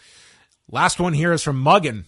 Watching uh, being the elite paid off as the undisputed elite turned on the Bucks and it nudged them and Hangman Cl- Page closer together. Uh, the women's tag was strong, and one has to wonder if it had Madison Rayne's fingerprints. And in a nice change of pace, it wasn't in the 9:30 death slot. Um, I, I think like it's like Madison Rayne's coming in as a coach. I, I don't think she's like rebooking the you know the, the formats and, and the shows, but uh, we will see. Maybe maybe it's a, a transformative addition. Uh, Taz announcing Team Taz's end was very good as he didn't condone Hobbs's actions. Jericho and Yuta was solid, and Yuta looked strong in defeat. Does anyone here think Eddie Kingston will have a hand in Jericho losing next week? There you go. Book Yeah. it like And he that. get, then- get and yeah, he gets involved. That's Yeah. I guess possible. for sure. Set up the match at Grand Slam. All right. Yeah. Okay. And the last uh, one from Dickie Bird. Read the super chat with marshmallows in your mouth. Well, there you go. That's the sign that the show is over, and that's why we uh, close down the super chats. Well, you Um, didn't hear what we did, John. We did a, a musical marshmallow mayhem match at summer upNXT Summer Mania, where we had Brandon from New Jersey with Chubby Bunny, lots of marshmallows in his mouth, trying to sing wrestling themes, and uh, well, he wasn't very successful. Oh, this sounds entertaining. Yeah. How did Brandon stuff. do? Well, he almost died on a live stream. So if you want to see the replay, youtube.com slash up next. I mean, of all people to uh, to give uh, give that task to. I mean, Brandon from New Jersey. I mean, you're tempting fate right there. It was like we were hitting him with a car. Well, you need more of that in, in wrestling and everyday Exactly. life if, if you're Braden Herrington. For sure. Uh, but there you go. That is going to wrap up the show. Uh, gentlemen, thank you very much uh, for hopping on. How was this for you guys as uh, um, you know, riding uh, riding shotgun here with me? Is it a little, is it a little weird? This Gi- was gi- lovely. Give, We- give me feedback. We don't have to make a match graphic. We're not writing a description. It's this is great. Yeah, we, we do can- this every week. We can make karaoke this. early. Yeah. We're going to be fine, John. Uh, John. no, this has been fun. I, I really enjoyed chatting with you, uh, John, because we we haven't really done one of these. Especially, I know way back, kind of, I filled in for a like a Raw or you. I've done or individual shows with you, but Yeah. not. Uh, uh, we, we did the uh, the best match ever together. Uh, but I don't know if we've whatever, done which any was other. Stan uh, Hansen. a couple of years ago now. Yeah, I yeah. feel. yeah, it was So, a while ago. Yeah, I, I really enjoyed this. John, you, you you put up the the post signal in the sky, and the BDE will answer anytime, especially to chat about dynamite. I mean, we usually take this this night. We We're we, doing it anyway. Yeah, we do it anyways. And I mean, hey, uh, Wai Ting's uh, busy having babies. We're definitely here to to help anytime you want. This was a, a ton of fun, and you are the no one no one forget that John Pollock is the goat of this shit, and we are just honored to be here with you, good sir. We love you. Well, whether I whether I need uh, people to jump on board or whether I'm out on my bike and am near your place. Oh, John, I got a new you bike. my first text. You got a new bike? Yeah, let's go on a ride. Let's go. We could. I, I ride my bike all the time down there. So. All right, meet you at uh, Kensington Market. In I, I, I've got to say, let, let me just rant a little bit about like the Queens Quay area on the weekend. Dude, there are too many people in there. Like you, you literally, dude, you're like Jungle Boy trying to navigate around people if you're on a bike situation because they just they don't respect the bike lanes. It's just a flood of people that.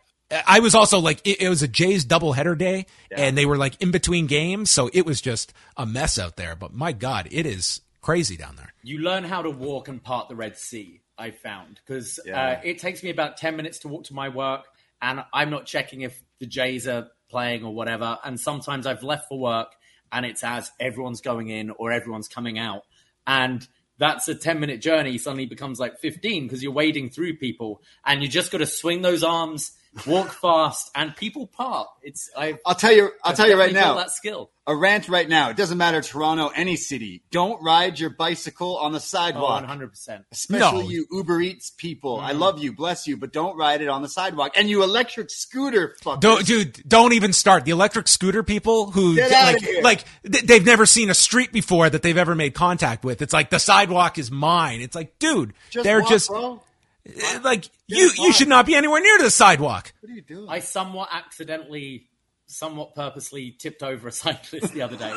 they they ran into me. I was on I was on the sidewalk. Did you keep walking? And they like bumped into me, and I kind of turned and went like, "Whoa, what are you doing?" But kind of in doing so, I like he stumbled and fell back and was like a turtle on his back. I'm like, bike lane. Yeah, next time you There's see- lots of bike lanes in Toronto. Come on. You see a cyclist on the sidewalk, hit him with your car.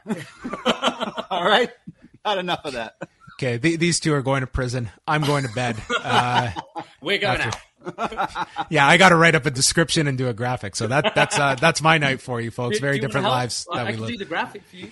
Uh, no, no, I, I am. I, you, your presence was my present tonight. Thank you guys. Uh, go check out all of their fine work. Patreon.com slash up next. And they are always dropping shows almost on a daily basis. So check out all of their work uh, at Up Next Podcast. Where else can they go? Yeah, I mean, at Up Next Podcast on Twitter and our Facebook page, but there's a Facebook group, and uh, we'll let you in. We all share funny memes and all the updates on the shows. Up Next group on Facebook, and uh, we're actually in the. We won't spoil anything, but patrons, you already know. But we got some some changes coming to the BD in the near future, so definitely be prepared for that. And again, any Toronto people, look forward to any updates on maybe some hangouts and some things going on when AEW does make it to Toronto. But yeah, we podcast a lot. We do best match ever where we pick, we've done recently best match ever Razor Ramon, X Pac, Shawn Michaels, his first run. We're doing a Rey Mysterio. We do retro NXT reviews. We do a lot of uh, shows, guys. Yeah. youtube.com slash up next, uh, twitch.tv slash up next podcast, and patreon.com slash up next. Uh, we love doing this, John. We can't wait to do it again. All right. That's going to uh, wrap everything up. Thank you to everybody for tuning in to Rewind a Dynamite. I'm back on Friday. Double header day on Friday. Bruce Lord and then Rewind a SmackDown with Kate from Montreal. So that will wrap things up. Thank you to all of you for tuning in. Bless. BetMGM has an unreal deal for sports fans in Virginia. Turn $5 into $150 instantly when you place your first wager at BetMGM. Simply download the BetMGM app and sign up using code Champion150. Then, place a $5 wager on any sport. You'll receive $150 in bonus bets, regardless of your wager's outcome. And if you think the fun stops there, the King of Sportsbooks has plenty of surprises in store. Check out daily promotions, same game parlays, bets, and so much more. Download the app in Virginia today and get $150 in bonus bets instantly from your first wager. Only at BetMGM. BetMGM and GameSense remind you to play responsibly. See BetMGM.com for terms. 21 plus only, Virginia only. New customer offer. Subject to eligibility requirements. Rewards are non withdrawable bonus bets that expire in seven days. Please gamble responsibly. Gambling problem? Call 1 800 Gambler. Promotional offer not available in Washington, D.C.